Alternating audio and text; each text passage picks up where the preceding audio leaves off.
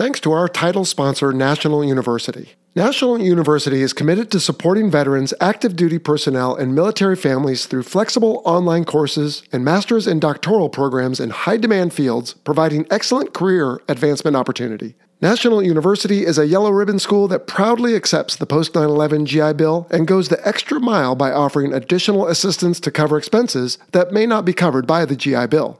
To learn more, visit nu.edu forward slash veteran. Okay, friends, pop quiz. What do the internet, handheld GPSs, self driving cars, UAVs, prosthetics, and, oh yeah, stealth fighters have in common? Well, they all trace their roots to a small, agile governmental organization known for deep strategic thinking and cutting edge technologies. But what is the Defense Advanced Research Projects Agency? Who works there? And why feature them here on the Fighter Pilot podcast?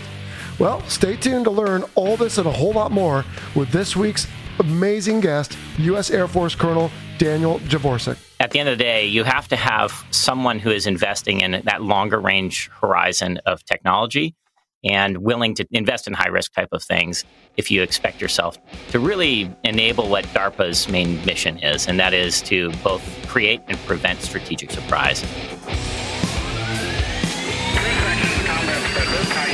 Got the second one on the nose right now. Okay, my source, head north, head north. Hey, I'm high cover on you. Strap in for the Fighter Pilot Podcast, the internet radio show that explores the fascinating world of air combat, the aircraft, the weapon systems, and most importantly, the people. Now, here's your host, retired U.S. Navy fighter pilot Vincent Aiello. Hello, everyone, and welcome to the show. I am your host, Vincent Aiello, call sign Jello. In just a few minutes, we will get to our incredible interview on the Defense Advanced Research Projects Agency, which is a bit of a mouthful, so we'll simply call it DARPA. Now, I will have some help with a co host coming along shortly, but before then, just a couple quick announcements and listener questions. Now, first, I hope everyone out there is doing well. Man, I almost couldn't be better. I just returned from a couple days with a podcast listener and his family. He reached out when I mentioned on a recent episode that I like to fly fish. So he said, Hey, why don't you come on up? And I took him up on the invitation, spent a couple days on the Yuba River, not far from Beale Air Force Base in California, and got to know Brian and Kristen and his family. So big thanks to them and their kids, Hallie, Brogan, and Baylor. Had such a great time with you guys. Thanks for opening up your home to me. I hope we can do it again soon. You know, I tell you what, with families like that, I have renewed hope for America. Now, if we could just get those incessant robocalls reminding us of our cars' expiring warranties to stop. Oh boy. Anyway, all right, let's see what's going on. Since our intermission episode, we released a bonus audio episode and then there was a YouTube video accompanying it. It was with retired U.S. Air Force Colonel Steve Ladd, and we talked about his book, From F 4 Phantoms to A 10 Warthogs. Smokey is one of only a handful of pilots to fly each of those aircraft extensively, and he shared what that was like with us and in his expertly written book. So look for that bonus episode. And if you were not one of the three lucky winners of his book, then you can still check that out over at fighterpilotpodcast.com. Look for our shop page. And if you buy it through Amazon, it helps incrementally support the show. Now, on the intermission episode that Boat and I had last time, we fielded a question from Kurt regarding a Canadian FA 18 pilot attending Top Gun. And as I suspected, I was informed since that Captain Chris Schwartz of the Royal Canadian Air Force, who is on exchange with the U.S. Navy, he graduated from Top Gun at the end of 2020. So big congrats to him and thanks for everyone who pointed that out. And there could even be others, but there's at least one for you. And another thing we discussed was air to air missiles being used for ground attack. And it turns out there were several folks who reminded us that in Vietnam, there were cases of F 102 pilots who found they could use the AIM 4 and the F 102's IR Seeker to successfully strike enemy trucks and campfires at night. And there was an interesting story about a blue on blue against a ship that involved air to air missiles. And then in the Arabian Gulf, there was a Canadian CF 18 that uh, tried to employ, although unsuccessfully, an AIM 7 Sparrow against a ship. So really interesting stuff. You can Google and uh, look for you know those stories out there. They're out there.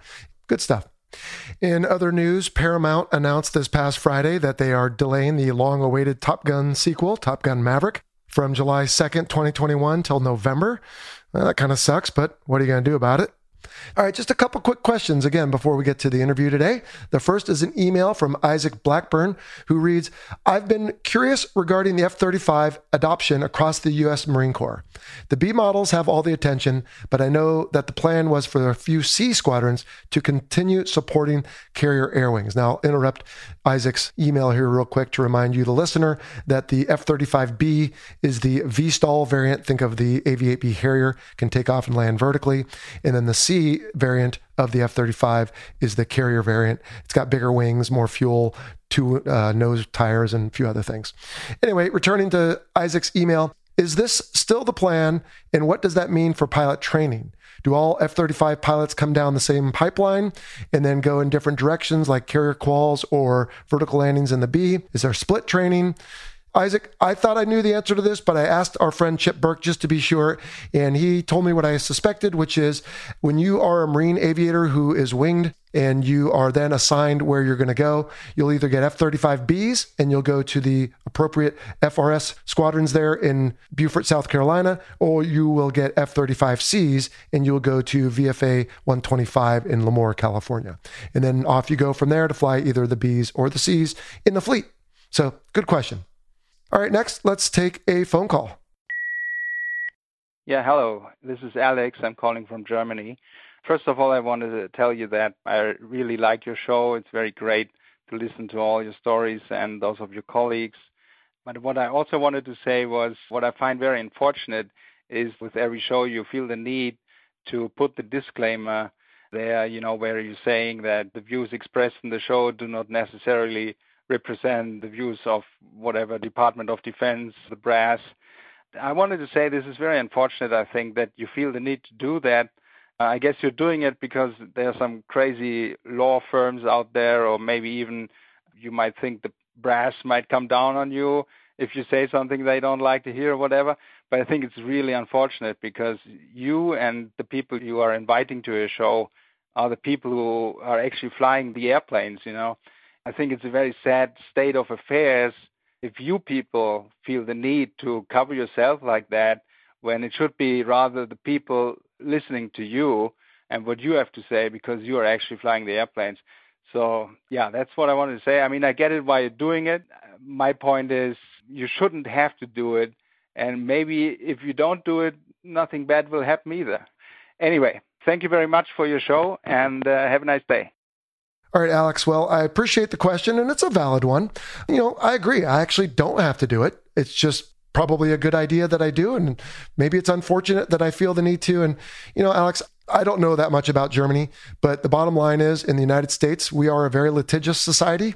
And the time it takes for me to read that disclaimer each episode is just a small insurance policy in case anyone ever wanted to take issue with anything I or one of my guests or co hosts say.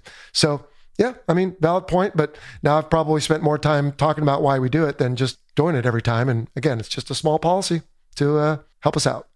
All right, last question is from Jeremy from Indianapolis, who says Does the autopilot on a fighter just stay straight and level, or can it fly a pre programmed flight path? Well, Jeremy, on the FA 18 and it's also true on the F 35, I learned you can hold an altitude, you can hold a heading, you can hold airspeed, and you can fly to a point. And in the case of the F 18, if you have a sequence of points, you can actually couple the autopilot to fly that sequence. So it's not quite as advanced as my Boeing 757 and 767 that I fly for the airlines, but it's still a decent autopilot that helps you. And frankly, we just call it like pilot relief modes. All right, well, that'll do it for listener questions for this week. Now, as you will hear in a moment, today's feature interview delves into some deep concepts. So I need the help of a co host well versed in that world and could think of no one better than the hero of episode 78 on the Lockheed F 35 Lightning II, now Colonel Tucker Hamilton. Cinco, welcome back to the show. Hey, Jello. What's up, man? Great speaking with you again. Dude, I've actually been trying to get a hold of you. Oh? I'll tell you that your warranty on the car is expired. Very good. Well, hey, real quick before we get to the interview, you were kind enough to join us. Uh, let's see, it was me and a couple dozen Patreon supporters for an exclusive Zoom chat recently. It was live. Thank you for that. But for anyone who didn't make that, what's new in your world since we've heard from you, gosh, 30 episodes ago now? Yeah, man. You know, uh, I guess since our last talk, there was that little thing called the coronavirus. So no big deal. That happened. yeah. No, but for me professionally, yeah, in June I took over as the director of the uh, Department of the Air Force and MIT Artificial Intelligence Accelerator, which has been fascinating, man, to learn about that technology. Oh, I bet. Good. All right. And you got promoted to colonel, right? I didn't screw that up? No, I did. Yeah, no, thank you. It's great. I love serving and we'll continue to serve in this rank until they um, tell me to, to leave or I find something cooler to do. Fantastic. All right. Well, so you just threw out artificial intelligence and a bunch of other stuff. And as I said a moment ago, that's exactly why I invited you to be part of this because DARPA, as everyone else will learn in a moment, is an amazing organization. Now, you had a chance to preview the interview. Any thoughts before we get to it? It was awesome. I mean, I loved it. I took pages of notes as I was going through because I was basically pounding my fist and being like, yes, yes. So let me give your listeners real quick a, a thought you know, for the first time in my career in this role that I am as uh, the director of this AI accelerator, dude, I'm concerned about our national defense. And it's, like I said, the first time in my career that I've really felt this way. And it's simply because we're behind where I think we need to be regarding AI. And AI is a technology that is and will continue to define our entire society. So, with that being said, as your listeners enjoy this interview with Animal, which I said was awesome and I did, I thoroughly loved it, I want them to key in on a few things like for instance, their own biases towards some of the topics, um, recognizing that those biases are healthy to extent, but they also hinder us since we have to be bold in our approach to this future technology. And I truly believe that our society needs the listeners. Yes, I'm calling on all your listeners because I think our society needs them to adopt a mindset of change. So our paradigm about the use of technology and how we partner with technology, dude, it needs to transform. And there is no better catalyst for this change than listening to this episode. Outstanding. All right. Well, then, without further ado, let's hear from Animal, who's the program manager for DARPA's Air Combat Evolution Program, which seeks to automate air to air combat and build human trust in AI as a step toward improved human machine teaming. Here we go. All right, everyone. Today we're going to learn about the Defense Advanced Research Projects Agency, which I'm excited about because I know they do a lot of cool stuff. And here to help us with this pursuit is Colonel Daniel Javorsek, United States Air Force. How's it going, Animal? I'm doing well. How are you, Joe? I'm great, man. Thanks for taking the time to join us today. And I'm really looking forward to learning about your organization because it's just one of those things I've heard a lot about, but don't know a lot about. Yeah, you bet. It's a pleasure to be here. Cool. Well, hey, before we start with DARPA, let's start with you. Where are you from? Where'd you go to school? And uh, what are you doing now? Sure. Uh, you kind of warned me we were going to talk about this. So uh, uh, normally it's not too difficult to get a fighter pilot to talk about themselves, right? But I'm actually from Colorado Springs. My dad was in the Navy during Vietnam. So he was actually on the Coral Sea. And a lot of my decisions career wise were kind of driven by some of his experiences there. And so, in fact, that's the reason why I went into the Air Force instead of the Navy was because of some of his stuff but yeah, I uh, ended up going into the Air Force uh, rather uninformed. In fact, you know, sometimes when I talk about these sorts of things with young people, I, I like to recommend stuff like uh, there's a great book by a buddy of mine, Push Donnithorne, called Four Guardians that kind of talks about the different services. And there's just a lot of opportunity out there with the internet and that kind of thing to help advise young people on, on what the different cultures are in the different branches of the military, because that was just something I didn't appreciate before going into this. Mm-hmm. But yeah, I went to college at Purdue. In fact, I grew up in Colorado Springs, so you would think that I would have went to the Air Force Academy, which is there. But I delivered mm-hmm. enough pizzas to those guys through high school to recognize that they were pretty unhappy with their lives. It's kind of a long story, but one of those guys told me about there was another option that wasn't as miserable, and I pulled that thread and ended up going to a civilian institution at Purdue. So out of that, I went to pilot training and flew operationally F-16s, and then transitioned into the test world where I flew a handful of stealth fighter airplanes uh, and really focused a lot of my test career on the future of air combat. So F 117s, F 22s. I had the opportunity to fly a prototype and a demonstrator and some of that sort of thing, which is pretty unique experiences. And really out of the frustrations from that, uh, recognizing that I think the sorts of decisions that we were making from an air combat perspective just weren't quite the right ones. I decided to go to DARPA where I thought they would be a little bit more willing to be creative and not just turn the crank from an acquisitions perspective. So yeah, I'm currently a program manager at DARPA with kind of a weird career along the way uh, to get here. Okay. But you went through Air Force test pilot school then? I did, yeah. Okay. Back in 2007. So it sounds longer and longer ago. I'm getting to be an old guy, right? Yeah, time marches on. Well, cool. I'm looking forward to how you translated a TPS degree, if you will, into DARPA. So let's start with the basics, though. What is DARPA and how was it founded? So obviously, I'm not the best guy to be talking about DARPA. there are a handful of other folks, and there are several books that are written on it. But I will tell you that whenever I have to kind of give a summary of DARPA in uh, relatively few words, I kind of talk about DARPA as essentially the military's venture capital arm, right? Sometimes they refer to us as kind of the mad scientists of the Department of Defense.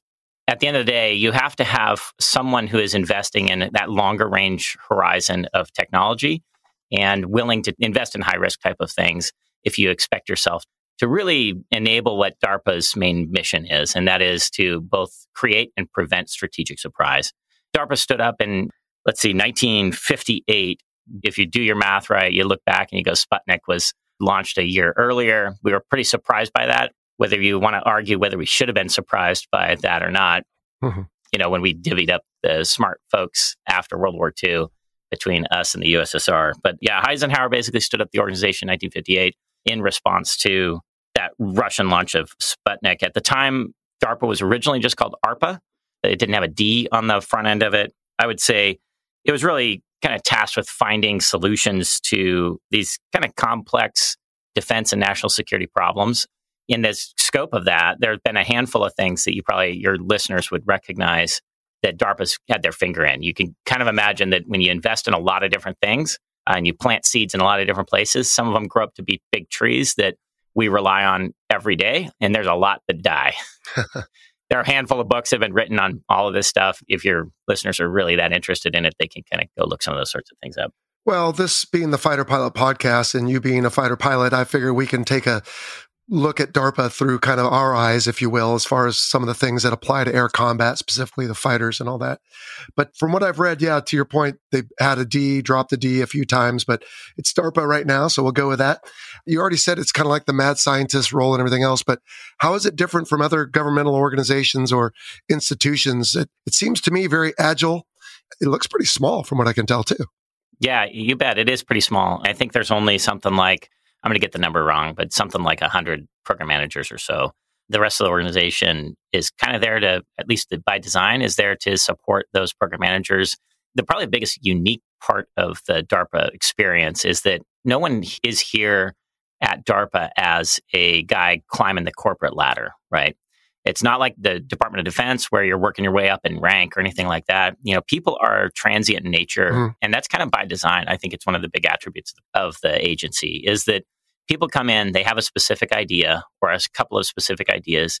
And the goal is that they're going to go try and pursue those with quite a bit of rigor and a lot of support from the organization to go do that. And the way that they abstract off a lot of the risk is that the program managers know that they're not here for the long haul. In fact, most of us are here for a few years. Uh, I think the longest I've seen is someone was here for six years, kind of thing. So you're talking about, think on the military side of things, maybe an assignment or two in duration. And most of us, I mean, I'm I'm about to leave here this month actually, so I will have been here for under three years during my tenure. But that's not uncommon to have a two to four to no more than six, and most of it's kind of tied around the technical programs that people come in and run. So they show up, they're passionate about something. Typical DARPA program is you know about four years long or so. And so you go, yeah, if you show up, run a program, and then watch it transition or die, whichever happens, that's the kind of life cycle that you hmm. see with the people. And they pull a lot of people from, you know, us military are only about 10%. 10% of the total PM workforce here, I would say a lot from industry, a lot from academia. And yeah, the whole point is pull someone out that has a passion for something and a fresh set of eyes and is willing to give them the resources that is necessary to pursue that particular task. It's a pretty cool environment. Well, not only pretty cool, but I imagine, but seems to be fairly successful. I mean, you guys have a long track record of different, oh, I don't know what to call it even, but creations, uh, different things that have applied not only to military, but to civilians, right? Oh, absolutely. Yeah. I mean, that's what I was kind of talking about earlier with planting seeds, right? Mm-hmm. There are a handful of things that I would say people interact with on a regular basis that they don't realize has is grounded essentially in DARPA technologies. And I, I can kind of list off a handful of them but at the end of the day, what's oftentimes not well perceived from the outside is a lot of these things that DARPA invests in actually don't see the light of day, that don't see that. And that's kind of an important piece of the culture here is that you're willing to invest in a pretty broad swath of technologies because you don't know which ones are really going to take off. You don't know which ones are going to gain traction and which ones are ultimately going to create or prevent that strategic surprise that the agency is based around. Well, give us a few examples. I mean, come on, you can brag a little bit. Did I read correctly? You guys were handheld GPS and what the precursor to what became the internet? Yeah, of course. I mean, those are probably some of the biggest ones. If you go Google DARPA successes, you know, those certainly I, I would say top the list. The internet back in like 1969, GPS is another of the high points I would say that DARPA likes to claim. You know, I think a lot of people claim inventing these sorts of things, and it kind of gets into it takes more than one person to really create a capability. And DARPA has been kind of at the ground floor of a handful of things. Ones that I would say would maybe be more maybe applicable to this particular audience. Stealth aircraft. If you go look up Project Harvey and Have Blue, these are like in the uh, mid to, to late 1970s. It led to F 117s. A lot of the precision guided munitions kind of came out of these sorts of programs as well. Self driving cars were a big element of DARPA work in the early 2000s, really? back during what we call the Tony Tether days when he was the DARPA director. And there's a lot of other stuff from a computer science perspective that people don't realize. Siri, that's on your iPhone, kind of came from a program at DARPA called PAL, a personalized assistant that learns. This is in a 2002 ish timeframe. And then a lot of the unmanned aerial vehicles kind of came out of DARPA in the late 80s, early 90s as well. Probably one of the more interesting ones that for me to find out about when I got here that didn't anticipate was the amazing amount of stuff that happens in the naval domain too, both subsurface and on the surface. In fact, probably the coolest one from my perspective was essentially uh, the sea shadow. If you've seen any pictures of it or go Google it, it looks really kind of the way I describe it to people is it's like Darth Vader's personal yacht, right? Like it is a goofy looking thing intended to see what it would look like to try and make a stealth boat. And that's an Air Force guy calling it a boat, right? But when you look across the board, DARPA's played in a lot of these different areas. There's a whole bunch of stuff on prosthetics. I won't even try and uh, do justice to the spectrum of stuff that DARPA's been playing in, but they pretty much play across every technological area. And it's pretty fascinating you know, you really could come here and as a program manager, you end up kind of getting fixated on your particular program and really focused on that. But you can imagine that you could come here and spend your entire time just learning about all the other things that are going on. Yeah. And that's a real rewarding element of the uh, effort here. Yeah, I would think. But hold on, Animal, let me ask you this. So, yeah. Have Blue was, as I understand, the beginning of what became the stealth fighter. Right. Lockheed ended up building that, right? So, if DARPA came up with the idea for a stealth fighter, but Lockheed makes it and makes money on it, is there a transfer there of? Yeah, DARPA didn't really come up with the idea for the stealth fighter, right? Okay. Um, mm-hmm. And in fact, the way programs in general work, and that's probably an important distinction to make. I don't know how much your users pay attention to this stuff, but when the Department of Defense usually acquires a system, we write a requirement for it, right? Okay. So we say we want to acquire an airplane. It needs to go this high, this fast, go f- fly for this long, carry this much stuff, right? That's a request for proposal. It's basically a very requirements driven process. DARPA doesn't work on that same process. And that's kind of by design.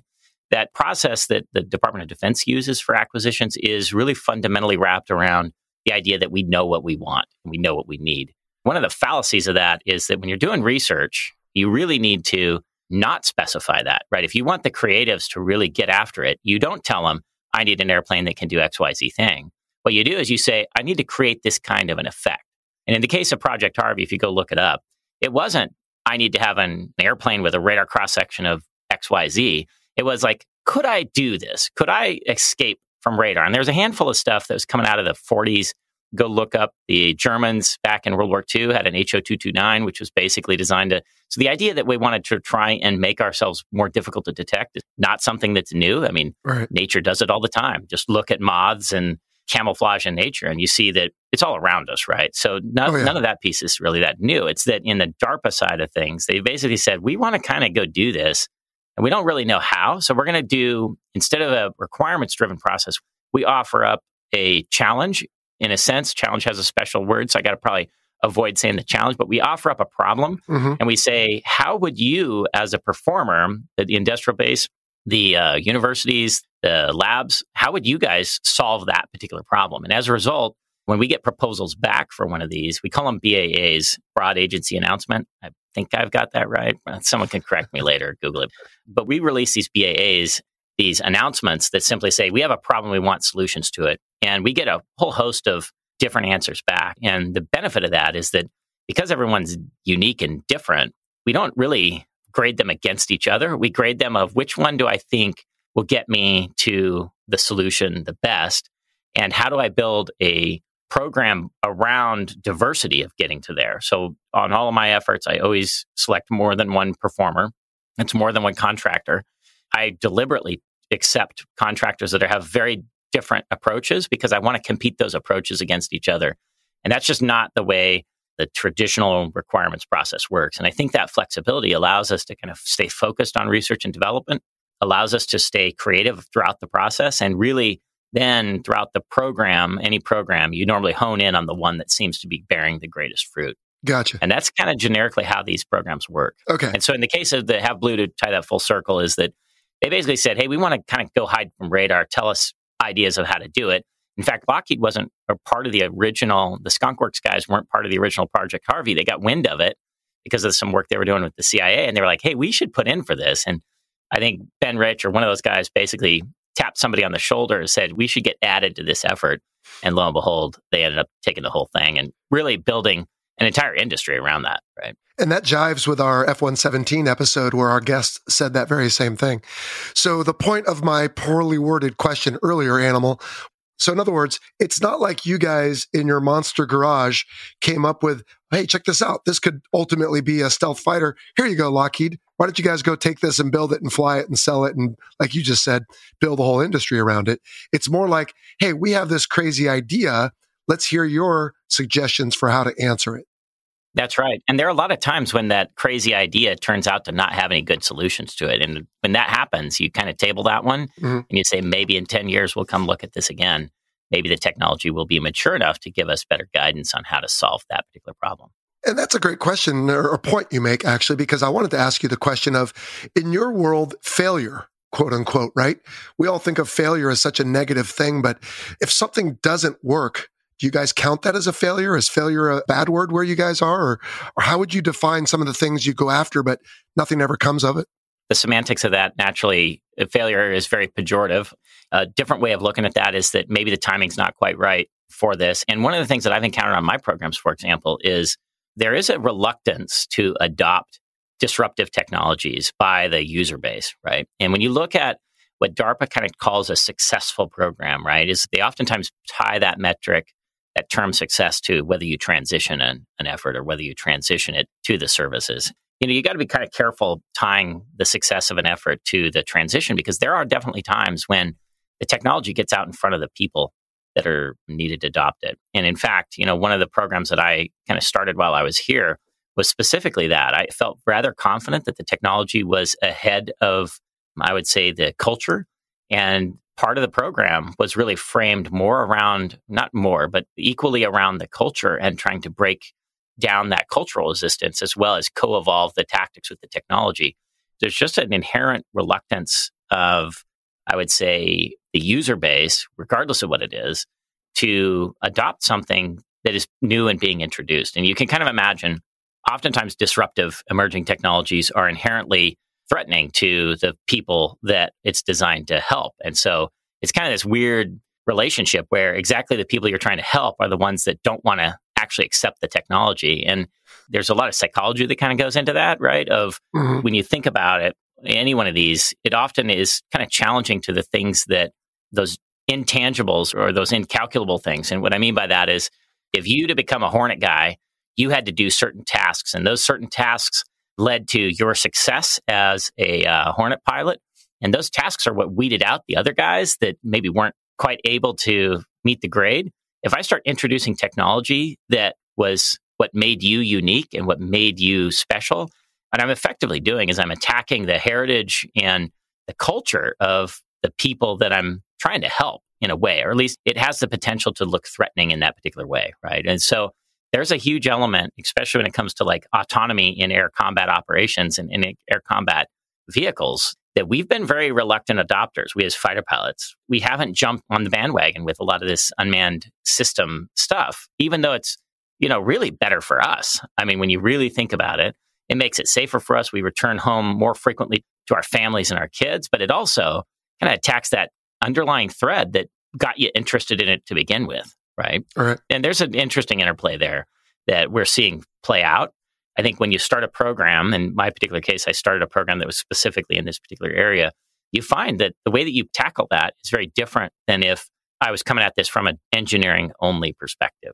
That's probably the benefit of clowns like me who have this very heavy science background as well as the operator flying piece is that some of these things are pretty self-evident that maybe just aren't self-evident to other people.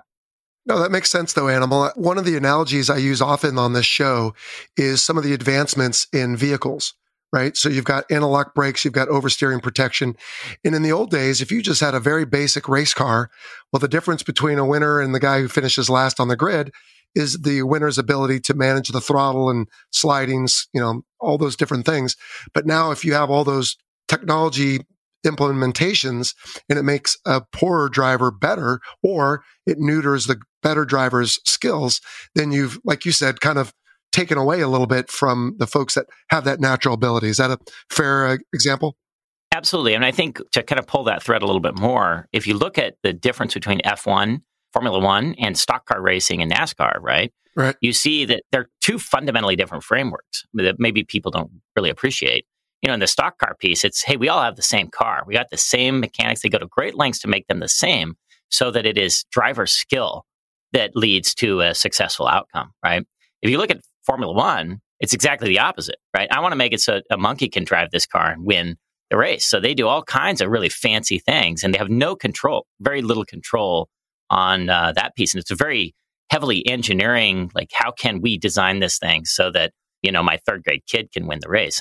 I'm sure I'm going to get some hate mail from the Formula One guys, but you kind of get the gist of it. Is it all kind of depends on your objective, right. what your outcome is. If you're trying to shoot for that skill piece, then yeah, the stock car racing is the way to go. If you're trying to really tease out true performance from the vehicle itself, you're going to go down the Formula One part. And when you look at the application of this to air combat, for example, you go, which of those camps do you want to be in? And I will say that a lot of our existing and my um, age group and above really relied very heavily on thinking that this is a stock car race, right? And that it's my right. intuition and skill as a pilot that's leading to our overall advantage. And, you know, that's kind of opposite from what the way our engineers look at this, right? Our engineers are saying, hey, I want to take the pilot out of this as much as I can. I want to be more successful and squeak every element out of my machine from a technological perspective. And, you know, when those two cultures clash, which is essentially what happens in a lot of the unmanned, you know, think just roll back the last 20, 30 years and you say, what did the pilot community do when introduced to all this autonomy? They didn't weren't like embracing it with open bear hugs, right? Uh, they were stiff arming it as much as they could. And it's just because fundamentally they look at it at a different way. They're human beings, right? And they're proud of what they accomplished and how they got there. And you're starting to take away some of those elements. I will say I've flown light civil airplanes that were built in the 70s that have better autopilots on them than the F 22. well, so it's kind of scary, but yeah, it's the way it is. I think back to my existence as a naval aviator, it used to be that certain aircraft didn't have heads up displays. And so when the F 18 came along, there was all this ribbing about, oh, it must be so easy to land on the carrier now because you have this heads up display. Well, now they have this precision approach landing system, which used to be called, I guess, magic. Yeah, magic carpet. Yeah, exactly. And so now that's so good that they're thinking about not even sending flight students to the boat for the first time. And so then, of course, the question is we used to turn off our HUD every once in a while on practice landings, not at the ship, of course, but at the field, just in case it went away. And it never did. I mean, I flew over 3,000 hours in F 18, 705 carrier landings, and I had my HUD for every single one of them. I like how you know the exact number of landings that you've got. But that's a point is that this culture that we are working in is mm-hmm. it uses these metrics and it uses these sorts of things because they are indicative of your skill, right? That's right. And I'm not trying to throw that back at you, but that's the point is that we have a an entire culture of fighter pilots that use these kinds of things as metrics. And if you start introducing magic carpet or any other autonomy that was taking away that metric, you got to be careful with that, right? Yeah. How do I get the human beings that this is intended to replace? How do I bring them along and get them to see that this is really intended to empower them, right? To enable us to, right. to not focus on a particular skill set that may be becoming obsolete and really focus more on elevating them to what we really care about. You know, you didn't fly the Hornet to land on the carrier. That was an artifact of where you needed to just get the airplane to where it needed to be. Because what we really wanted you to do was all that like combat ops stuff and battle management piece. That's right. And if we can elevate you in that category, then you're a lot better resource for us. You know, there's a whole element behind this that when you look at your training and mine too, we spent an awful lot of time training our fingers and not training our brains. And when you look at how much time and energy and resources are spent on that, if we can have some autonomous system that helps us focus us on what is uniquely human, trying to outthink our adversary and that sort of thing, then we should all be really jazzed about that. But what we find, or what I've found, is that a lot of the metrics that we use to evaluate ourselves and take pride in are the buttons and the fingers part, not so much the minds element. No, that's a good point you make. All right. So we've talked about handheld GPS and the internet. Then, of course, we've talked about the F 117. What are some other greatest hits, if you can, of uh, some of the air combat stuff? For example, I think I remember watching a TV show once about a laser they had mounted on the front of a 747 just to see if aerial lasers could be a thing or not. But yeah, what else can you share with us? Either successes or, you know, quote unquote failures, but maybe the time just wasn't ready yet.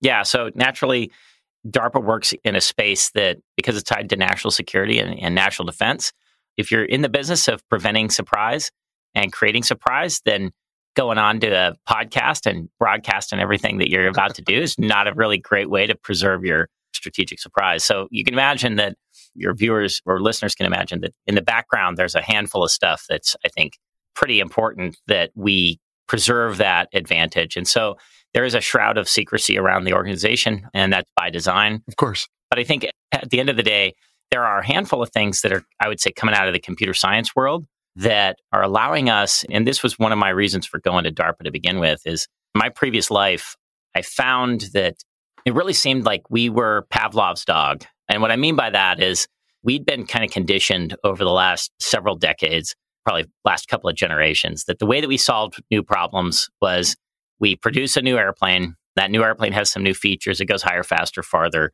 And we're just going to rinse, lather, repeat, and do this over and over again. And, and in the 1970s or so, we started really tightly coupling with what we thought our threat was.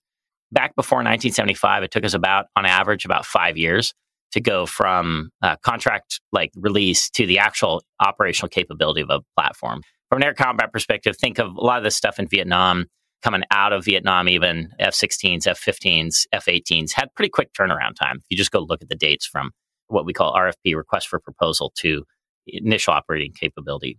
But once we started adding a lot of this complexity of the mission system stuff on it, what we found is that the timeline to get to IOC was just grossly exaggerated. In fact, there's a 1984, if you go Google Augustine's 16th law, I think he was a deputy secretary of the army or something.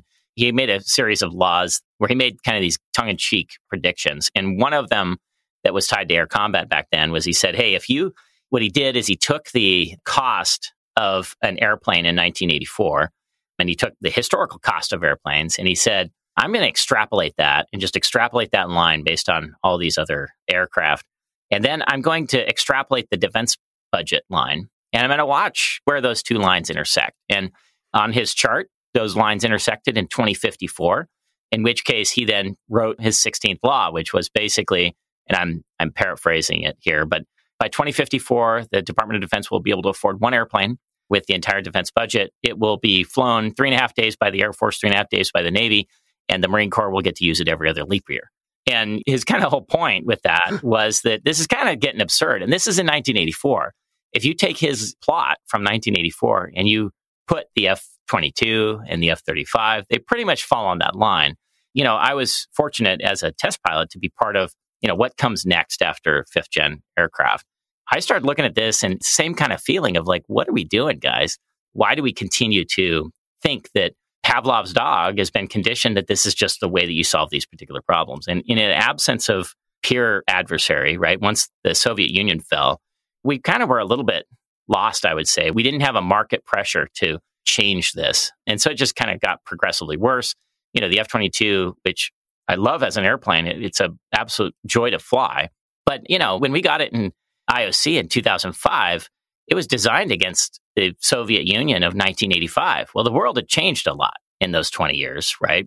that changing world meant that, especially without a peer level adversary, meant that we really weren't ready to handle this adaptability component. And we've gotten kind of lazy, I would say. And in my particular case, I wanted to go to DARPA because I'd probably made enough enemies in the test world by being a naysayer that this is not the right way to go. Coming to DARPA gave me an opportunity to say, well, what is the way that we get these timescales a little bit back on our side? What is a way that I could take existing stuff and start thinking about using it in new ways? Because that's the way that we really adapt in our warfighters today. We use human brain power to solve that problem, and there are there ways to add technology to it. So I think when you look at a lot of artificial intelligence stuff that's been obviously in the media a lot, mm-hmm. uh, DARPA's been on the ground floor of pretty much all of that from the very beginning. We're just now in the last decade starting to truly see some payoffs in that piece. And so I deliberately started some work on how do I build trust in this kind of a entity that goes to battle with me, yeah. right? Because when I'm doing AI on cat pictures on the internet, the consequences aren't very high. But if you say, I'm going to try and have some system like this help me make decisions when there are big consequences in it, how do I retain the legal, moral, and ethical oversight of that while also keeping myself or my fellow pilots safe as they go forward? And it really comes down to trust. Like, how do I build trust in these sorts of systems?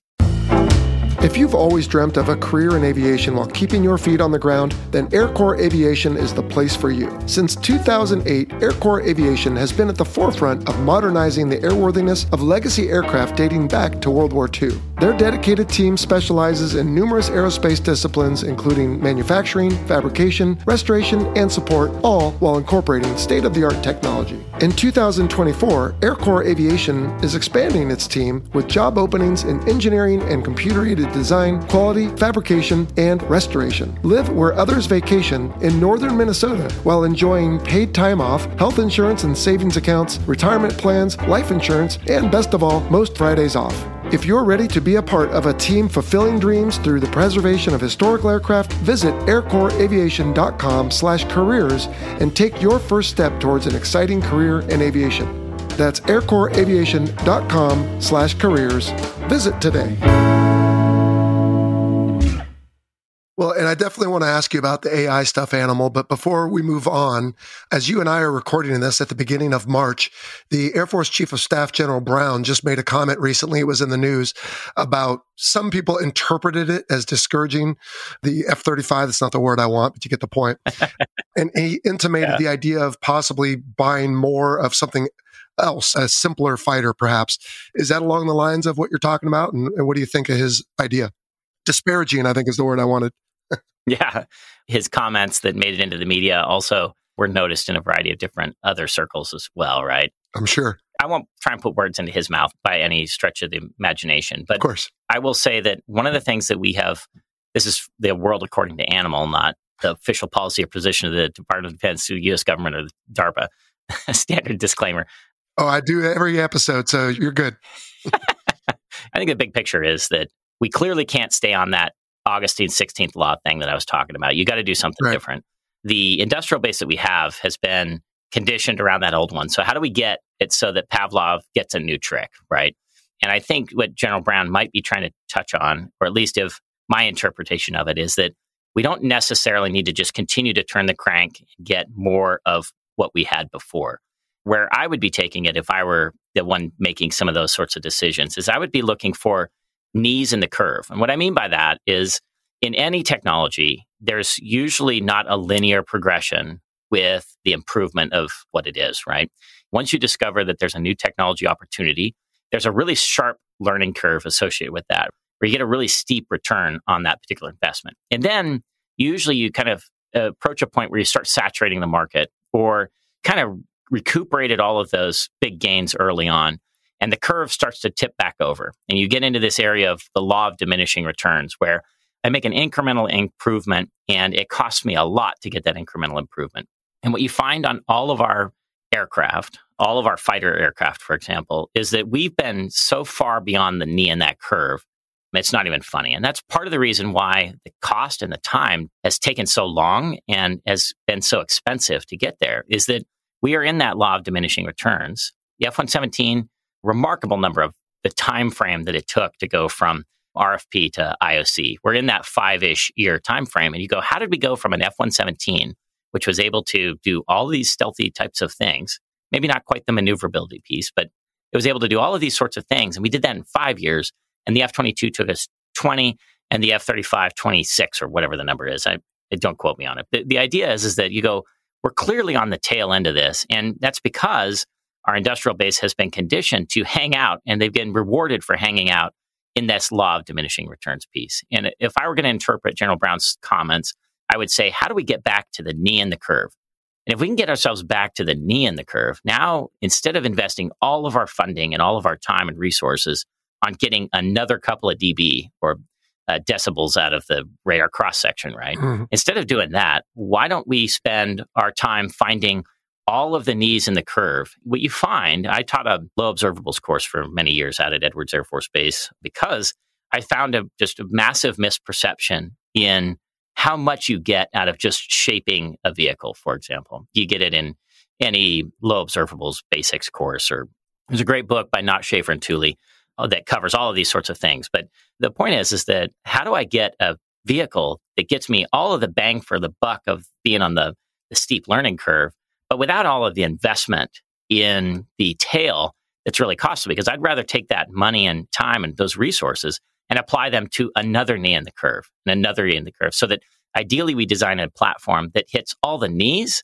and now that's the most capable system because when I when I over focus on say radar cross section which is kind of what we've done over the last several decades I leave myself open to a challenger. David doesn't go after Goliath by choosing to fight him with a sword, right? He goes after something right. different.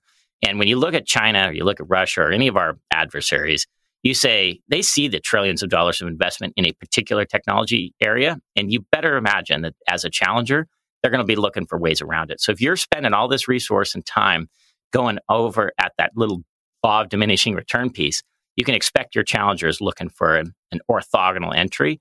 And that's what we're trying to tackle here at DARPA. And I would say in General Brown's case, those might be some of the sorts of things that he's trying to track us toward. Sure. Naturally, it'd be unpopular, though, right? so well, and open to interpretation by people who want catchy headlines.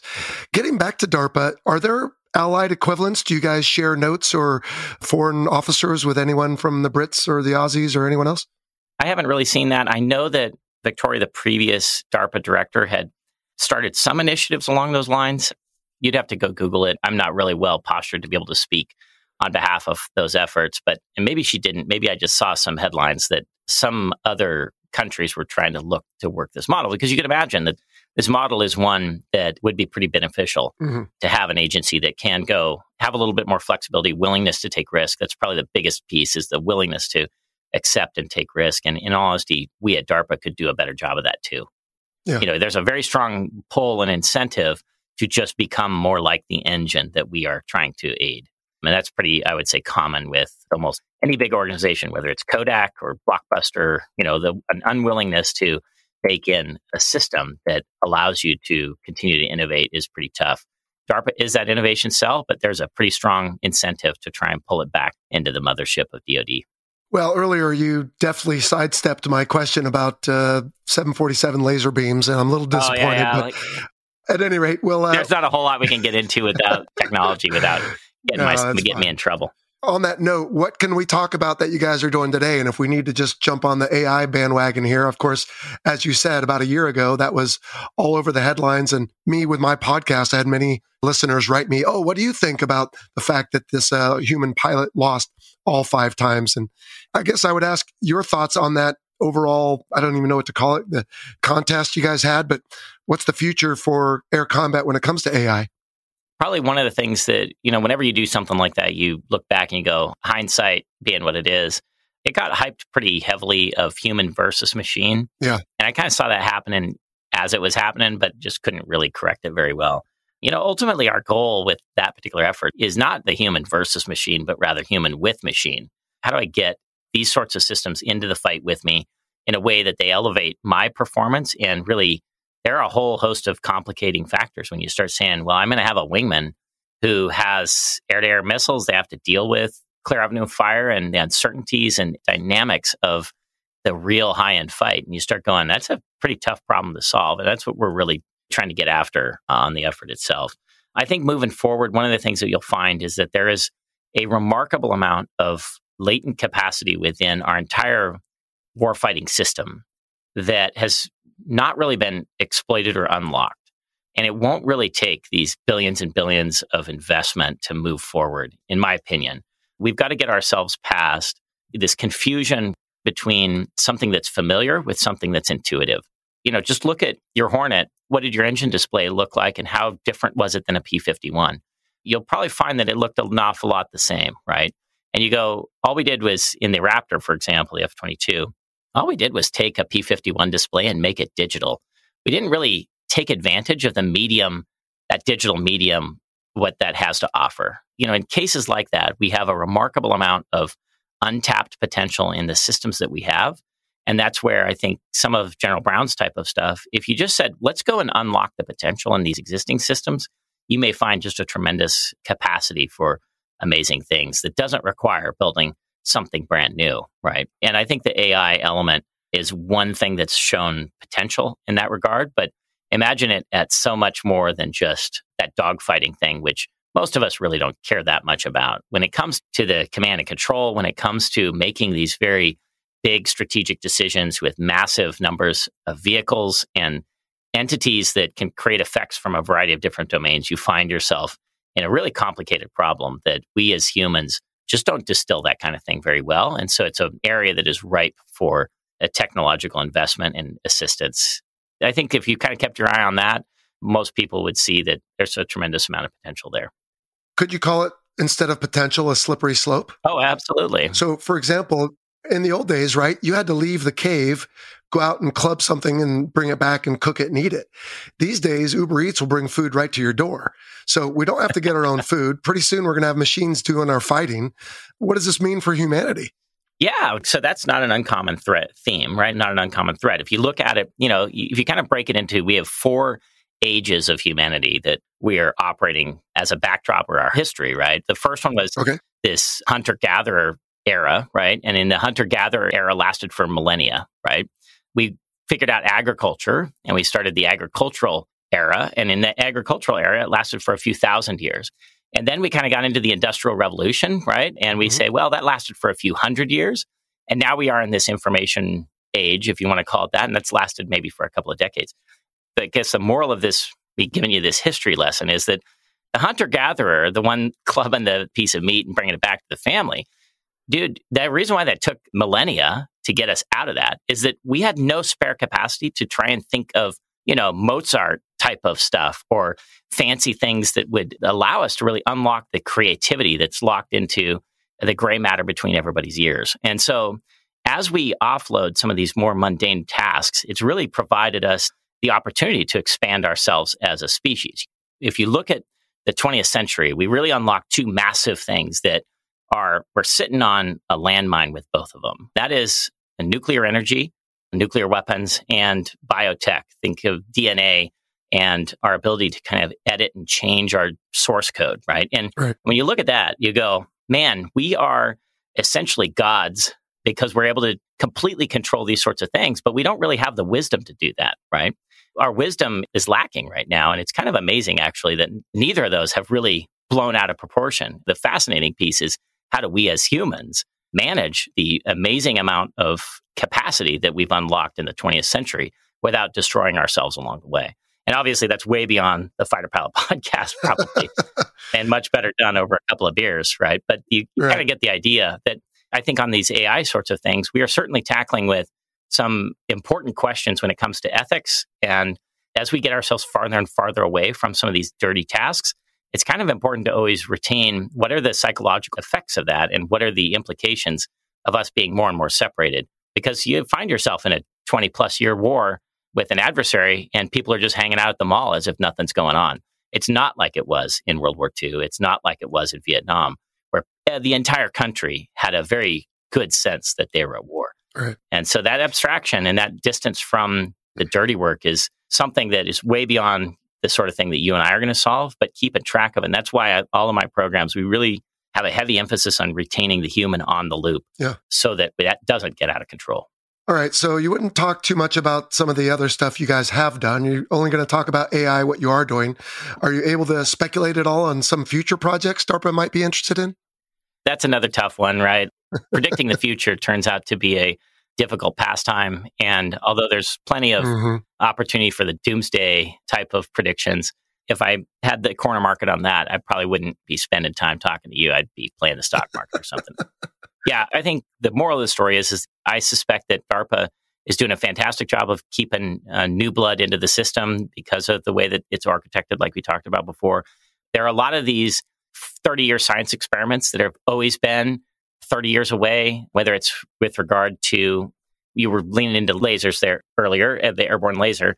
Yeah, lasers have been promised, I think, since their invention to completely revolutionize things. And yet, still, we have, you know, one of the things that I would say what I've found throughout my career is that there's really no shortage of people with ideas about jetpacks, but there certainly is a shortage of actual jetpacks. We're not lacking in creativity. We're not lacking in people willing to think outside the box and challenge the status quo. What we are lacking in is a mechanism by which we can turn lots of those opportunities into something real. And that's because we have not had a challenger. We've been the hegemon for the planet for the last, since the fall of the Soviet Union. And that's been damaging to us. If you want to look at kind of just big picture, we talk about China, for example, as this big evil and angry thing. But I will tell you that strife certainly forces an awful lot of ingenuity to come to fruition. I think there's something healthy to our industrial base as well as our defense department to have an adversary that is well defined and that is legitimately challenging us because it forces us to think about things too. Maybe not the way I probably should end on all this, but, no, but you kind of get the gist of it, right? Yeah. I'm going to put you on the spot here, Animal. This is a thought I just had that I didn't warn you I was going to ask you. A lot of news lately about the Pentagon opening up some investigations into UFOs. And of course, even on my show, we had Commander Fravor talk about the Tic Tac. Are you willing to speculate at all on what Navy and Air Force pilots are starting to report more and more out there? a nice loaded question. I probably shouldn't be surprised by it. I get plenty at, at Thanksgiving dinner from oh, sure. in laws and stuff. Yeah, I mean, I think if you kind of back yourself up and say there's an awful lot that we don't really understand about a handful of these things, you're probably in a safer spot. If you want me to say, oh, UFOs are here and we got all these aliens running around and stuff like that, it's not going to happen, right? But I would say as our sensors improve, as we get more and more information, we are a little bit more susceptible to not really accurately perceiving and interpreting our information. And that's not me just going down the path of like, oh, it's a weather balloon kind of standard answer, mm-hmm. but rather that yeah, I mean, the name kind of has it baked into it. It's unidentified. There's a handful of stuff. I mean, I'm sure you've flown around when you were flying. You were like, uh, what the hell is that? I don't know. You don't have time to investigate it and you don't really know what's actually going on.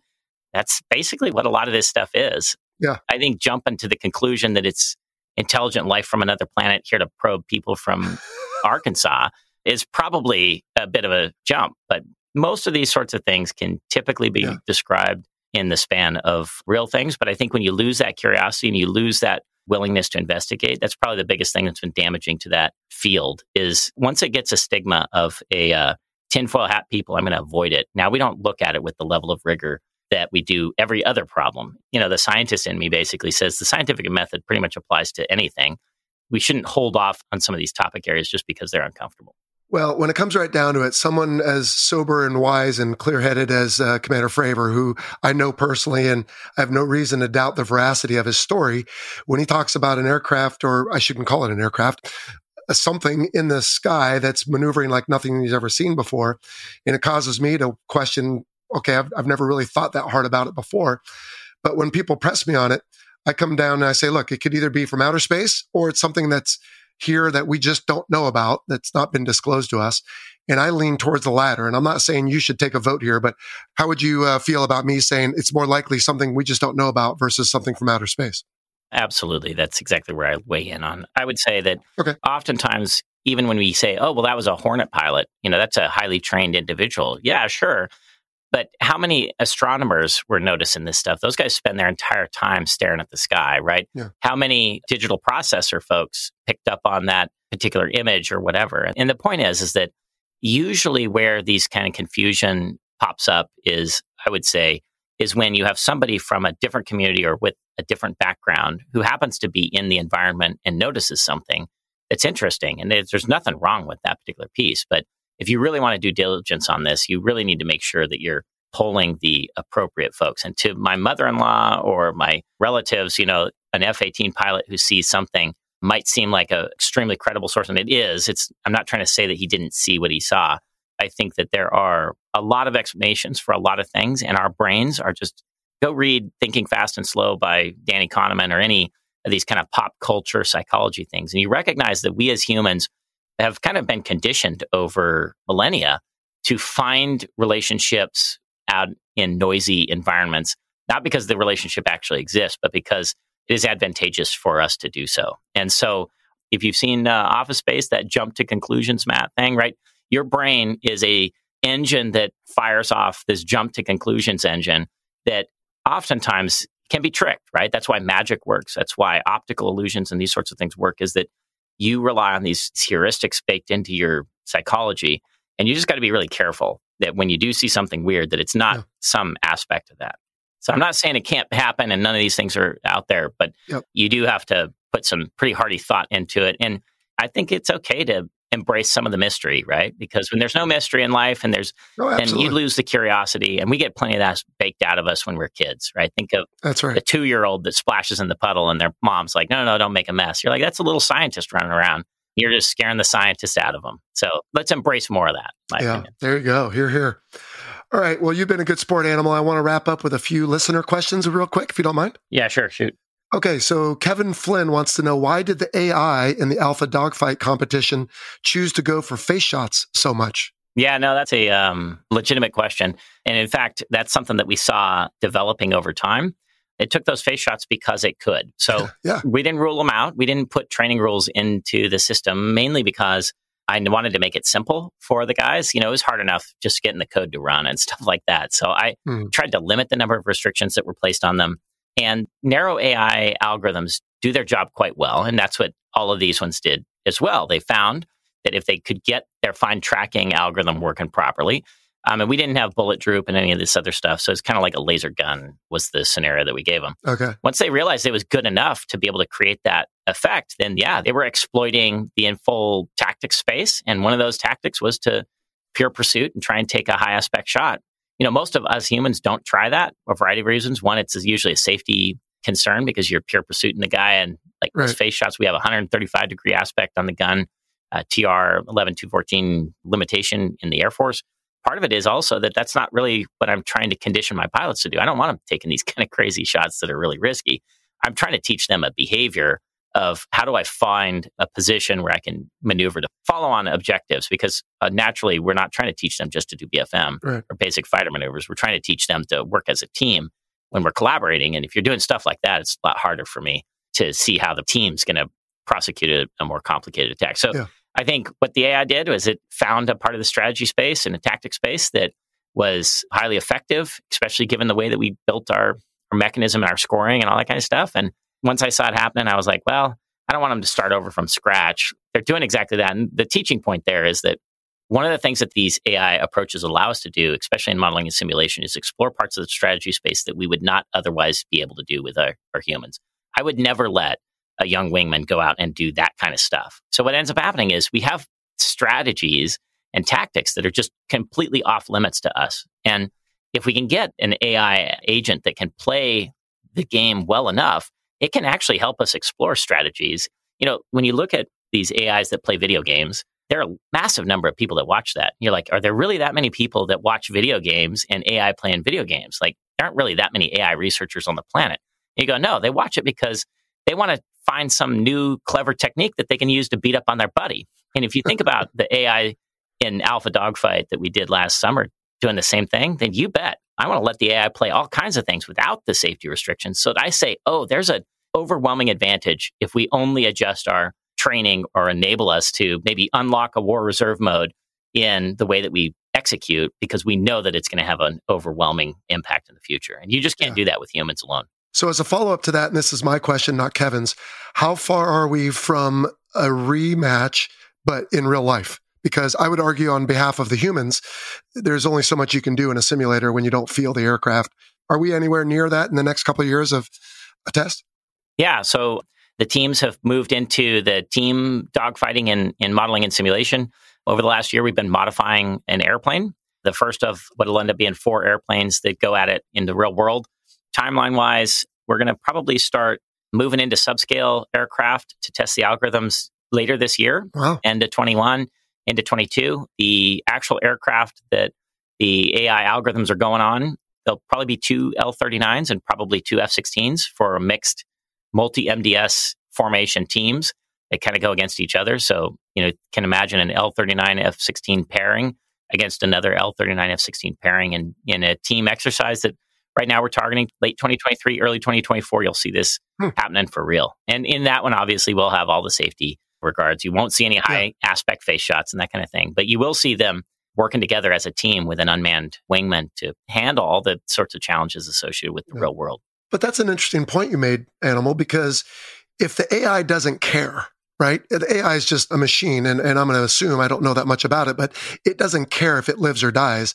But the human does. Is the human already at a disadvantage? Because if I'm out there fighting a machine, I'm not going to want to collide with it, but it may not care if it collides with me.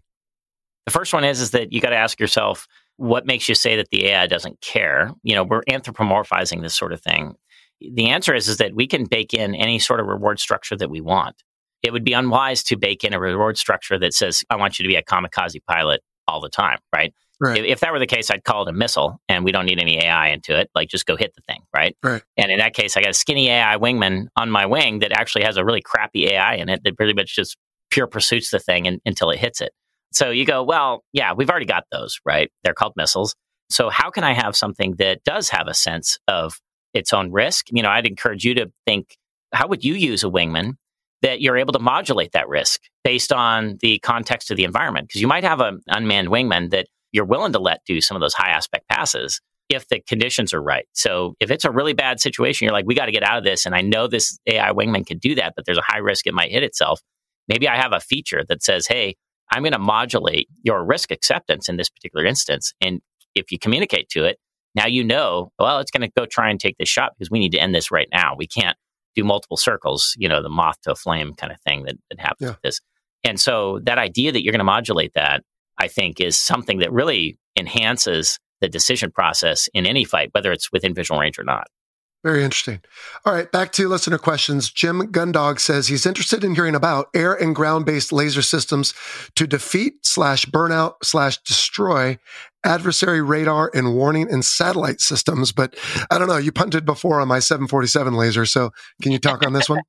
yeah, I mean, the big picture is is that when you think about the high energy laser systems, they can be used for a variety of different things. Most of their application in the past was tied to airborne laser types of things. And when you look at that implementation, it's a long range shot where you have to deal with the very complicated atmospheric effects. The um, astronomy world, astrophysics and astronomers have a lot of experience with this, and it's normally not good. The fact that the high energy laser guys have problems with it too is also not surprising. But there are handful of elements of if I can deposit energy on something that can create effects for me, then you bet we're always interested in being able to do those sorts of things. Most of the kind of uh, open dialogue on this is either these really long range shots, which are remarkably complicated from an optics and just um, propagation types of challenges.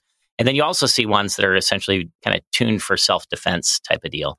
And when you look at, like, let's say you've got an incoming bad guy missile and he's coming toward me, just like I said, that skinny wingman that's a kamikaze pure pursuit thing, the front of the missile is what's pointed at me, right? Mhm. Well, the front of the missile is intended to be able to handle all the heating that's associated with it going Mach whatever to get to you.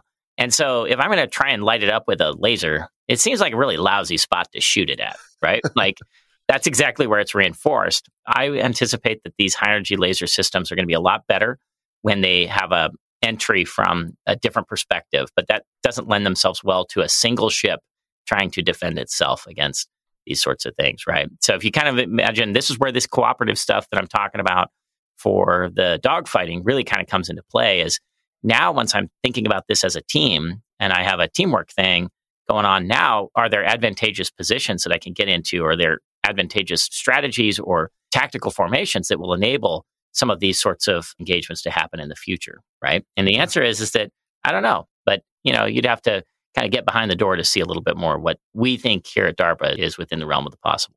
Okay, Jared wants to know how does industry, DARPA, and other internal agencies like Big Safari and DIA work together to create a platform like the F 22? And I think we've talked about this, but first off, Yeah. Big Safari, should I be familiar with that term? Uh, you can go Google it. They're an interesting test organization that they like to stay rather quiet on. So Okay. I won't betray that trust and talk much about it. I think when it comes down to it, a lot of our discussion earlier about Yeah. how do you get a new platform, you know, the way DARPA works is we say we got a problem, we try and attack and look for opportunities to make that problem, solve that problem. And we start getting a technology that seems like it's working, then we start having uh, much more tightly coupled conversations with our what we call our transition partner or someone in the Department of Defense who this problem is maybe uniquely suited uh, or they're dealing with and now we have a potential opportunity for them. We work the handoff from this kind of r&d type of space into more traditional acquisitions program just because there are a lot of shortcuts i get to take on my r&d effort that you really can't get away with when you're in sustainment for uh, any particular system. So uh, once we start getting serious about a technology that's where the rubber hits the road and you need to partner with outfits entities that will kind of maybe take it across that middle ground and get some more data that's necessary to support whether it should go into full rate production. Okay. And the last question is from Andrew McDonald, who wants to know how did you end up at DARPA? Now, you already told us that, Yeah. Animal. So why don't we ask instead, what are you going to do after DARPA? Because uh, you said you're transferring this month. You rock the boat enough, they eventually throw you out into the water. so, so I'm going back to Big Blue. I'm going to take command of a operational test outfit called the uh, Air Force Operational Test Evaluation Center Detachment 6, which is at Nellis Air Force Base. So for me, I get a chance to kind of go back into the test world. I get to go back to flying, which is certainly something that will be good for a variety of reasons. You know, I'm a pilot. This flying and desk stuff, it does get old after a while. And it's also uh, just an opportunity to kind of go back into the Air Force and, you know, influence on the more leadership type of role, right? Um, and, and I'm certainly looking forward to that. What will you be flying? Uh, F 35s, Awesome. All of them or just the Air Force ones? just the Air Force ones, I think. Okay. Um, Have you flown that already as part of your TPS? Uh, no, I, I haven't. In fact, that's um, Oh. you know, as test pilots, we get a chance to fly quite a few different things. Most guys list a, a long list of them that I really don't count anything that I don't have a Form 8 in. Form 8's the Air Force term for a check ride. Okay. If you didn't get a check ride in it, then yeah, you kind of flew it, but Okay. not quite so. We'd call that like a NATOPS qual, I guess, in the Navy. yeah, so. exactly. So, All right. so no, I, I haven't flown the F thirty five yet, so it'll be a nice experience. I'll have Yeah. to try and make sure that I don't um, take any baggage with me because I was a two guy before. All right. What about after that? You're going to keep playing the game or uh, stars possibly in your future? no, you don't. I had a, an article with The Economist where they there's a great last line in there. You can kind of imagine when you kind of poke the bear or the machine in the chest enough times, they pretty much show you the door, which is kind of what's happening already. The Air Force has these officers that they call high performing officers or high potential officers, HPOs. Mhm. I'm not an HPO kind of guy. I'm an LPO kind of guy. so yeah, they've kind of effectively showed me the door before. I'm taking this sunset tour as really an opportunity to make a difference before I exit the Air Force and kind of figure out what I want to be when I grow up. Well, let's keep in touch because if you don't have any other bright ideas, and I'm sure you will, but you should start a podcast because you've got a wealth of information and people eat this stuff up. Oh, I promise you, they're going to love all of our discussion today. So, uh, this has been a lot of fun, Animal. All right. So, you talked about poking the bear. How did someone come up with Animal for Dan Javorsek? The best answer for that is done over an adult beverage without ah, yes. audio rolling. You know, like all of us, you don't get your call sign for something that's flattering, That's right. contrary to what my mom thinks. But yeah, I think if your listeners are old enough to know who the Muppets are, um, I'm pretty much named after the crazy Muppet. And uh, I'd like to say in environments like this that it's because of I'm such a great pilot that I was an animal out there uh, uh, mopping up on bad guys. The real answer is just a lot less flattering and Ah, yes. involves would, would involve some booze. So Are you a drummer? I'm not. No, Oh, Uh, come on. Animal was a drummer. So, Uh, right. he was. He was. I need to take it up. My grandpa was, but no. There you yet. go. Well, you still have time. Well, that's awesome, Animal. So uh, let's see. I forgot to ask you at the beginning how many hours and uh, how many years of service so far? I'm at 22 years right now. I've got just under 1900 hours. You know, one of the things that happens when you go into test is that Yeah. you don't crank out the hours as much. The stuff I had an opportunity to fly and do is uh, remarkably rewarding, right? So Yeah, I'll, for I'll trade sure. the hours for the quality time any day. Well, you are an amazing man, uh, Animal. Appreciate your 22 years of service to our country and everything else you've been doing and 1900 flight hours. And you're going to go get a couple hundred more in the F 35. So do us a favor and keep in touch because I think people are really going to enjoy our discussion from today.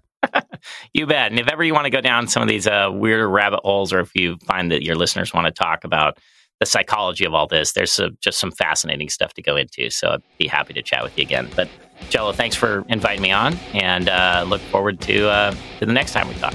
For sure. Thanks a lot. All right, take care. Well, welcome back, everyone. Big thanks again to Animal and everyone at DARPA who made this interview possible.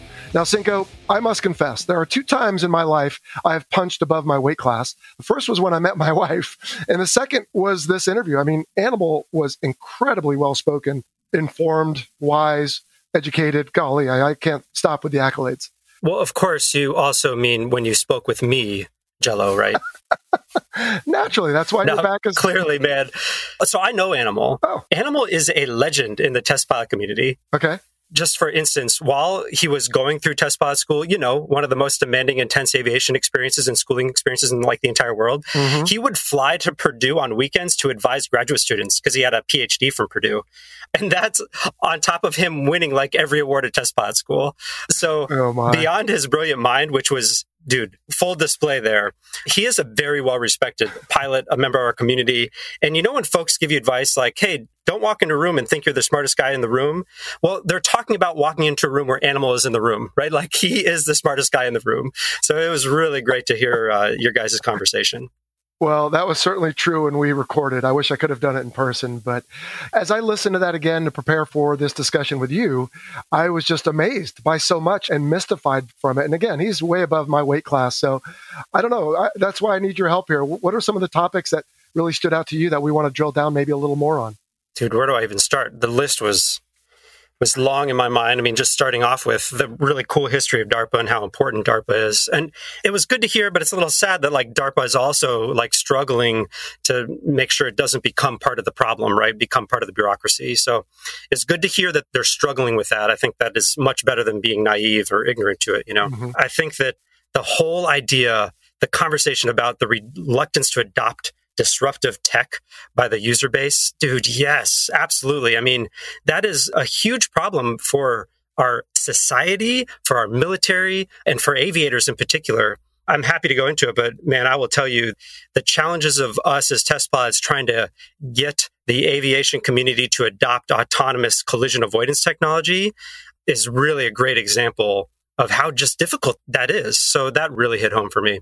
Well, and that was the part that made me think of you, truthfully, as much of a supporter as you've been of the show anyway. Thank you.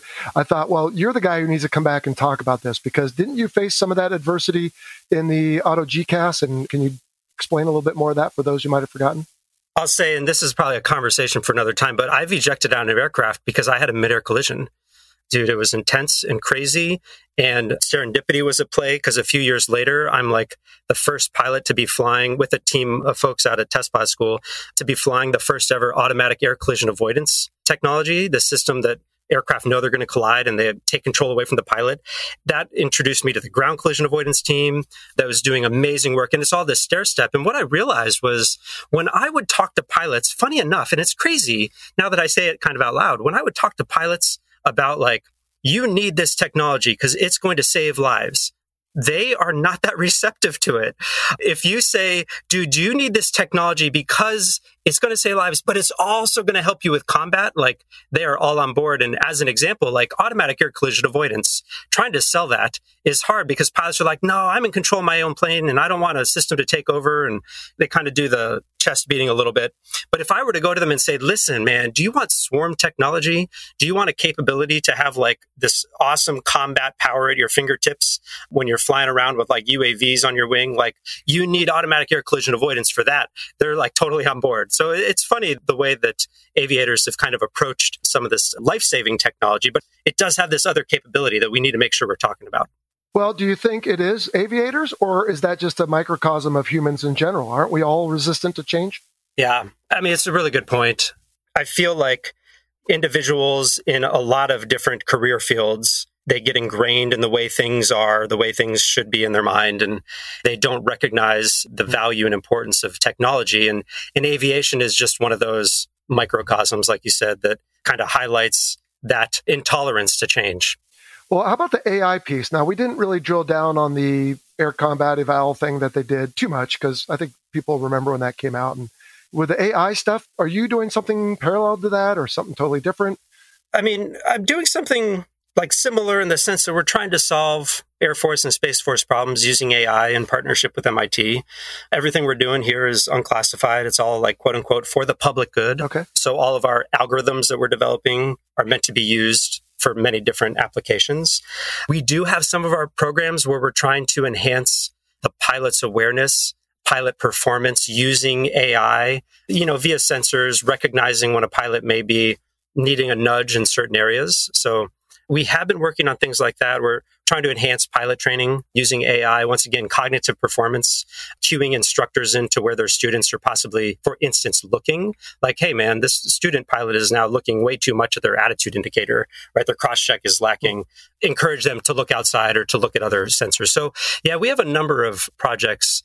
In general, though, AI is really ubiquitous, right? It's going to be in everything. And now, yeah. like the big opportunities that we see it in aviation is this autonomous system. And really, the one thing that I think is important that Animal mentioned was just the human machine teaming. Like it is all about the human using and working with these type of systems, not against these type of systems.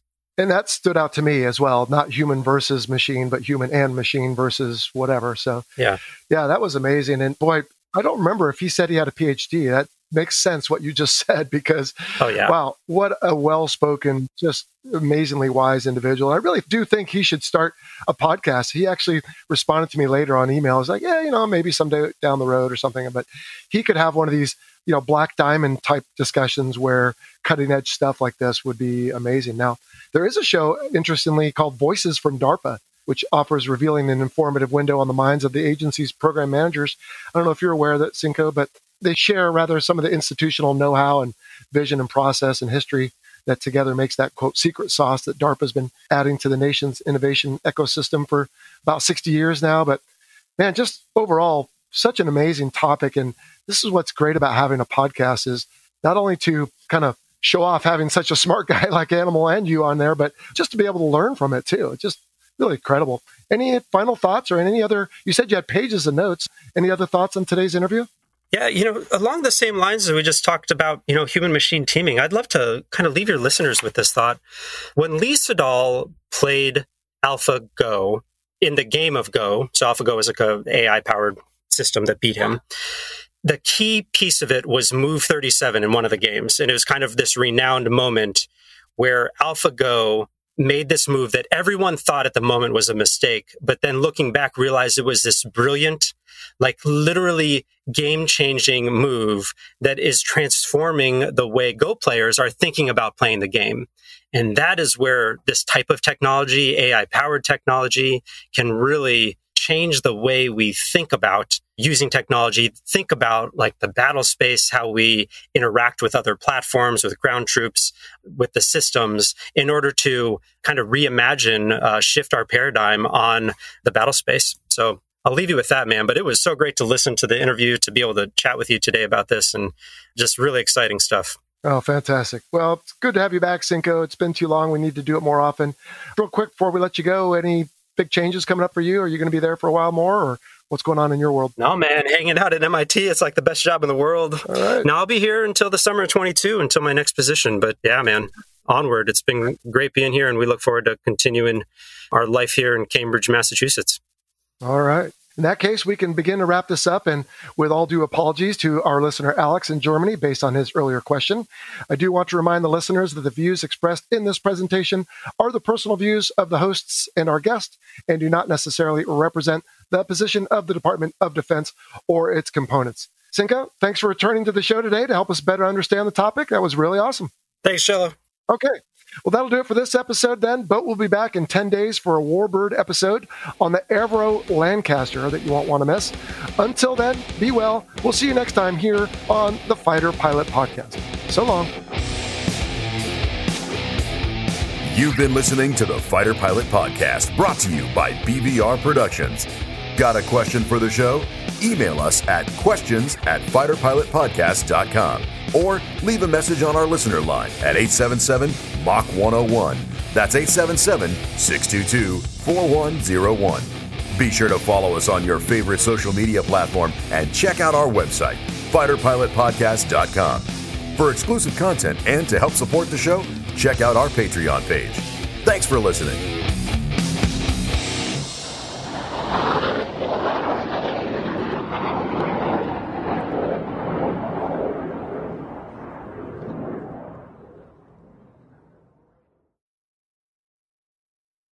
Thanks to our title sponsor, National University. National University is committed to supporting veterans, active duty personnel, and military families through flexible online courses and master's and doctoral programs in high demand fields, providing excellent career advancement opportunity. National University is a yellow ribbon school that proudly accepts the post 9 11 GI Bill and goes the extra mile by offering additional assistance to cover expenses that may not be covered by the GI Bill.